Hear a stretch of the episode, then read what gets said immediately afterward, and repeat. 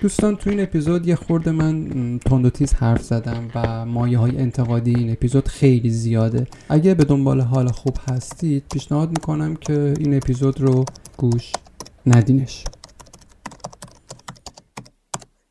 ما اشرف مخلوقات نیستیم. این توهمیه که ما برداشتیم و توهم زدیم یه جورایی. نمی‌دونم کی این باور رو انداخته تو سر ما که ما اشرف مخلوقاتیم. این که مغز رشد یافته تری داریم ما آدما این که تواناییمون بیشتر از حیوانات توانایی تفکر داریم. می‌تونیم مسائل پیچیده رو حل کنیم. لزوما به این معنی نیستش که ما گونه برتریم. نه واقعا اینطوری نیست دوستان. اینکه تو کتاب های مقدس چپ و راست گفتن که زمین رو واسه آدم خلق کردیم زمین رو مسخر آدم قرار دادیم. آیا واقعا به این معنیه که کارمون درستتر از بقیه جانداران و پستان داره انسان به لحاظ زیستی از نظر یه زیست شناس یه پستان داره ما و گاو ها هر دو در دسته پستانداران قرار داریم. تفاوتمون فقط تو قدرت اندیشه است که خب گاوها ندارن و ما داریم. این وجه تمایزی که ما از حیوانات داریم با توجه به این چیزی که الان تو دنیای حاضر می‌بینیم اونقدر ما رو متفاوت نکرده. یعنی ما رو خیلی متفاوت تر از جانداران نکرده. یکه و تنها تلپی افتادیم رو کره زمین. حالا نمی‌دونم تو طول سالها تکامل پیدا کردیم. خدا ما رو آفریده. من اصلا به این موضوع کاری ندارم که ما چجوری به وجود اومدیم. اگه شبیه ما آدما دو سه تا گونه هوشمند دیگه بود روی کره زمین. اون وقت شاید می‌شد سر این که اشرف مخلوقات هستیم یا نیستیم بحث کنیم. اگه اشرف مخلوقات یا گونه برتر بودن به این معنیه که ما از بالا به پایین به حیوانات نگاه کنیم. به نظرم یه جایی راه رو اشتباه رفتیم دوستان. پزشکا همین چند وقت پیش تونستن قلب خوک رو به بدن آدم پیوند بزنن. این یعنی چی؟ یعنی ما اشرف مخلوقاتیم. این چه برتریه؟ این کجاش برتریه؟ درسته؟ پزشکان دارن کمک می‌کنن به حیات و زیست و بقای انسان ها ولی این پیوند واقعا کجاش ربط داره به اشرف مخلوقات بودن ما؟ آیا من برای اثبات اشرف مخلوقات بودنم باید تو چشای معصوم و مظلوم یک خوک زل بزنم و گلوش رو ببارم و قلبش رو بکشم بیرون تا روزنامه و رسانات تیت کنن؟ اون وقت من میشم اشرف مخلوقات. آیا ما فخر جهان هستی هستیم با این رفتارمون؟ یعنی جهان و طبیعت تو این لحظات داره به گل سرسبد آفرینشش مینازه؟ یا اسم حیوانات به عنوان موجود وحشی بد در رفته یا ما کشتن خوک رو برای بیرون کشیدن قلبش وحشیگری نمی‌دونیم. میگم شاید واقعا مغز ما هنوز خامه هنوز به اون درک نرسیدیم هنوز به اون مرحله از اشرف مخلوقات بودن نرسیدیم. قانون جنگل رو دوستان میشه تو دو تا جمله خلاصش کرد. برای زنده موندن باید جنگید و اگر هم زورت نمی‌رسه باید فرار کنی. صرف اینکه این قانون توش خشونت هست آیا میشه به حیوانات درون جنگل برچسب وحشی زد؟ و این خاصیت طبیعت این قانون جنگل دوستان. الان چرا باید برخی از گونه های جانوری منقرض یا در شرف انقراض قرار بگیرن؟ چون ما قانون طبیعت رو دستکاریش کردیم. این یعنی توهم. این یعنی من از حیوانات بیشتر حالیمه بیشتر می‌فهمم.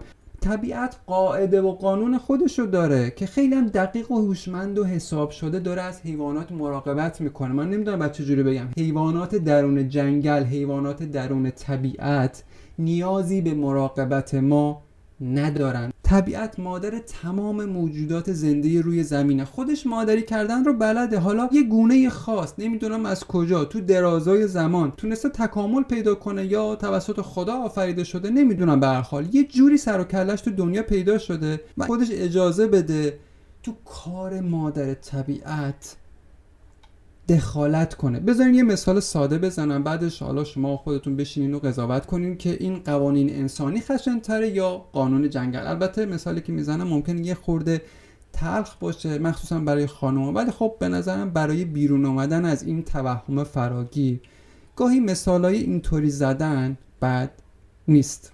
دوستان یه زن در چه صورت سینه هاش پر از شیر میشه؟ در چه صورت؟ بهش فکر کنید. یه زن مثلا اگه تو خونه بشینه و تفکر کنه آیا همین جوری به قول کلا قرمزی خالی خالی سینه هاش پرشیر میشه؟ نمیشه دیگه. سینه های یه زن با فتوسنتز پرشیر نمیشه. مگه اینکه تا یه فرایندی با همسرش آمیزشی انجام بده تا بعد از مرحله وضع هم پستان زن از شیر سرشار بشه. تو این فرایند آمیزش جنسی هیچ رفتار غیر انسانی وجود نداره. درسته؟ دو نفر آگاهانه و هوشیارانه با هم سکس می‌کنن.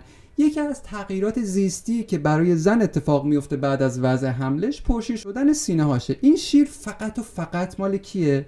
مال بچه است. هیچ کس حق نداره به جز نوزاد از این شیر استفاده کنه. حتی بابای بچه. بابای بچه هم با وجود نیازش به نوشیدن باید خودش رو به حال کنترل کنه. حتی اگر دلش واسه سینه های همسرش به شدت تنگ شده باشه. شیر تو بدن مادر مادامی که بچه به سن مناسب برسه همچنان تو بدن مادر تولید میشه. حالا بماند که بعضی ها تو سنین بزرگسالی اصطلاحا از سینه مامانشون شیر می‌خورن. من حالا با این دسته خیلی کاری ندارم. ولی زن بعد از یه مدتی طبیعیه که سینه هاش دیگه شیر نسازه. مگه اینکه بخواد دوباره بچه دار بشه. تا اینجا شما هیچ خشونتی ندیدین. همه چی طبیعیه همه چی عادیه و رو رواله. حالا شما تصور کن البته می‌دونم تصورش سخت و ناراحت کننده است ولی فرض کن که یه زن رو بگیرن اسیرش کنن. حالا یه, موجود، یه سری موجودات فضایی که از یه کره دیگه اومدن و توی قفس بندازنش.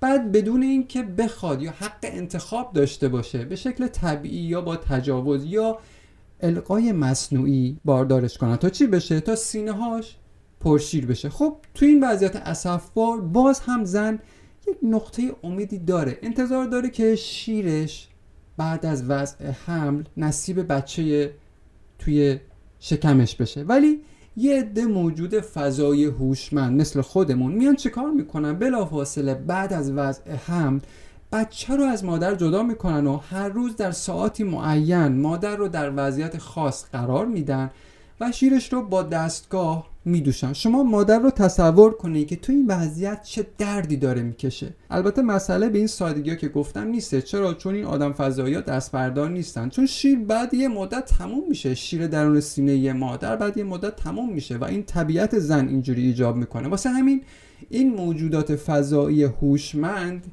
که گل سرسبد جهان هستی خودشون هستن که واسه خودشون یه جورایی اشرف مخلوقات به حساب میان با قدرتی که دارن میان چیکار می‌کنن؟ بارها و بارها به روش های طبیعی و مصنوعی این زن رو باردار می‌کنن تا سینه هاش پرشیر بشه تا بتونن بدوشنش. دوستان این قصه براتون آشنا نیست؟ شما فقط کافیه یه سری به گاوداری های صنعتی بزنید تا متوجه این تشابه بشید. تشابه این قصه ای که براتون تعریف کردم اتفاقاتی که توی گاوداری های صنعتی میفته خودتون متوجهش بشین. با این تفاوت که تو اونجا یه گاو ماده چون اشرف مخلوقات نیستش پس میشه نتیجه گرفت که مثل یه زن احساس مادرانه نداره. پس میشه تا جایی که امکان داره باردارش کرد و بچهش رو بعد بارداری ازش گرفت تا بشه دوشیدش. چون یه گاو مثل ما اشرف مخلوقات نیست پس ما حق داریم که بارها و بارها بهش تجاوز کنیم و بدوشیمش. با بیشرمی تمام با فرو کردن دست. تو فضای تناسلی این حیوان بی زبون باردارش کنیم تا شیرش رو بتونیم بخوریم. ببینید با همین مثال ساده می‌تونم بگم که این که ما مشرف مخلوقاتیم به نظرم همش یه توهمه. وقتی ما شیر می‌خوریم نمی‌تونیم بگیم که به من چه گناهش گردن اونایی که شیر گاو رو دوشیدن. نمی‌تونیم بگیم من که ندوشیدم فقط مصرف کننده بودم. آقا گناهش گردن ماست. اون درد و رنجی که گاو داره تجربه می‌کنه توی گاوداری های صنعتی درسته که ما نکردیم. درسته که توی شیری که توی پاکت هست ما نمی‌بینیم اون درد و رنج رو.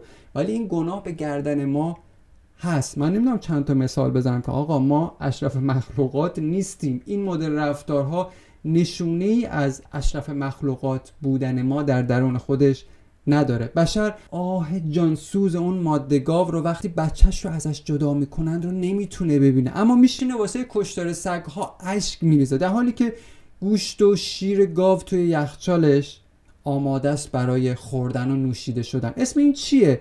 چه قانونیه این؟ آقا قانون جنگل کاملا مشخصه. به جنگ تا زنده بمونی و اگه زورت هم نمی‌رسه در رو. اما این قانونی که ما داریم دقیقا بر چه اصلیه؟ بر چه اساسیه؟ داریم با چه سازی میرخسیم اشرف مخلوقات بودن دوستان متاسفانه کلاه گشادی سرمون گذاشته. کاش اونایی که این کلاه رو واسمون دوختن و سرمون گذاشتن آدمای باسوادی بودن. حالا من نمیگم اون آدم بی سواد کی بوده که این کلاه رو برای ما ساخته چون نقد خیلی بهش هست. ولی انقدر گشاد این کلاه که تا کمر اومده پایین. باعث شده که خیلی جاها به بیخبریامون متاسفانه بنازیم.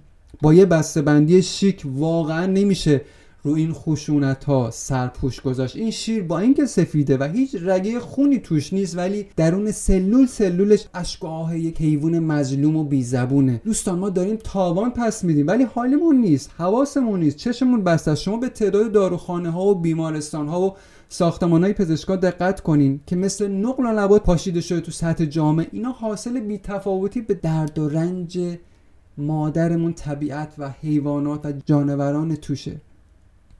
ممکنه یه عده بگن یعنی چی آخه؟ چه ربطی داره؟ بدن آدم نیاز به کلسیوم داره نیاز به پروتئین گوشت حیوانی داره. منم میگم آقا من که حرفی ندارم. آقا بریم بخوریم شیر بخوریم گوشت حیوانات رو بخوریم. من که گیرم مثلا این نیست. گیر من همین عبارت اشرف مخلوقات بودنه. همین برچسبیه که ما به پیشونیمون زده شده. چه کاری آخه؟ این وزنه رو ورداری این برچسب رو از پیشونیمون بکنیم. بعدش هر کاری دلمون می‌خواد بکنیم. حیوانات رو بدوشیم بکشیم بخوریم. نوش جونمون. ولی خودمون رو علکی گول نزنیم که اشرف مخلوقاتیم. صرف اینکه خشونتی دیده نمیشه به معنی این نیستش که وجود نداره. صرف اینکه همه دارن گوشت حیوانات و فراورده های حیوانی می‌خورن به این معنی نیستش که خشونتی وجود نداره. مگه اینکه واقعا با تحلیل من از خشونت موافق نباشی که خب این یه قصه دیگه است و قصهش خیلی فرق می‌کنه و منم واقعا دیگه حرفی ندارم. اگه تعریف شما از خشونت با تعریف من فرق می‌کنه دیگه حرفی برای گفتن باقی نمیمونه. وقتی پزشکا یا به قول همین متولیان سلامت توی جامعه تو گوشمون خوندن که برای داشتن زیست سالم نیاز به شیر و محصولات حیوانی داریم واقعا چه دلیلی وجود داره که چشمون رو باز کنیم و به خشونت پنهان اون چیزایی که می‌خوریم پی ببریم؟ اگه چشمون رو باز کنیم مجبوریم نخوریم دیگه. یعنی مجبوریم روبروی پزشکا و این متولیان سلامت وایستیم و بگیم آقا این توش خشونته. اما نمی‌خوایم این کار رو بکنیم. خب این توهمیه که ما توش فرو رفتیم که جهانی که توش آدم نباشه به هیچ دردی نمی‌خوره در حالی که اصلا اینطوری نیستش. ما آدم ها اگه نباشیم باور کنید طبیعت در عرض 100 سال 200 سال دوباره خودش رو از نو می‌سازه. اون حیات منقرض شده ممکنه دوباره سر و کلشون پیدا بشه. بشر باید بپذیره که به عنوان گل سرسبد آفرینش فقط گل به خودی زده. دوستان بد نیست گاهی از این توهم بیرون بیایم. دلیل این همه نابسامانی که الان داریم تو زندگیمون تجربه می‌کنیم دلیل این همه درد و رنج و بیماری شاید نمیگم قطعا. شاید به خاطر همین بیخبری ماست. بیخبریم که داریم خشونت می‌خوریم. اشرف مخلوقات بودن آدم یه توهم دوستان. اگه واسه لمس آزادی هر بار تلاشمون به جایی نمی‌رسه تلاش بشر به جایی نرسیده شاید واقعا ریشش به خاطر همین خشونت هاست خشونت های پنهانی که تو بسته های شیک میریزیم تو بدن خودمون و بچه هامون ببندم این اپیزود رو. عزیزان اشرف مخلوقات بودن وقتی معنا پیدا می‌کنه که رقیبی از جنس خودمون داشته باشیم. گونه های هوشمندی مثل خودمون باشن که اونا هم برای بقا بجنگن. اینکه آدم خودش رو در مقایسه با بقیه پستانداران قرار میده نمیشه بهش گفت گل سرسبد آفرینش. این مقایسه خیلی حقیرانه است. اگه از یه آهو که یه پلنگ بچهش رو داره زنده زنده می‌خوره بپرسیم نظرت چیه؟ هرگز به درنده خوی اون پلنگ اشاره نمی‌کنه. یه آهو این موضوع رو پذیرفته چون قانون بقا در طبیعت همینه. این ماییم که به خاطر توهم توهمی که زدیم با دیدن این صحنه های خشن فکر می‌کنیم این حیوانات وحشیند حالی که از نظر حیوانات این وحشیگری نیست. این طبیعت حاکم بر جنگله. حیات وحش یعنی دوشیدن یه حیوان بی زبان و مظلوم که روح داره جان داره حس داره احساس داره حق حیات داره. حیات وحش یعنی جدا کردن یک گوساله از مادرش. حیات وحش یعنی یه گاو تو دامداری های صنعتی نمی‌تونه حق نداره نقش مادر رو بپذیره نقش مادر رو در ارتباط با گوسالش تو دنیا تجربه کنه. حیات وحش یعنی ندیده گرفتن یا نادیده گرفتن مظلومیت حیوانات. حیات وحش یعنی قفسه های فروشگاهی که شیر یک گاو داغدار و سوگوار رو توی بسته های شیک به ما ارائه می‌کنه. حیات وحش یعنی حرکت سبک جسم بیجان یک آدم بر سر دار. چرا؟ چون فقط خواسته عقیدش رو بگه. حیات وحش یعنی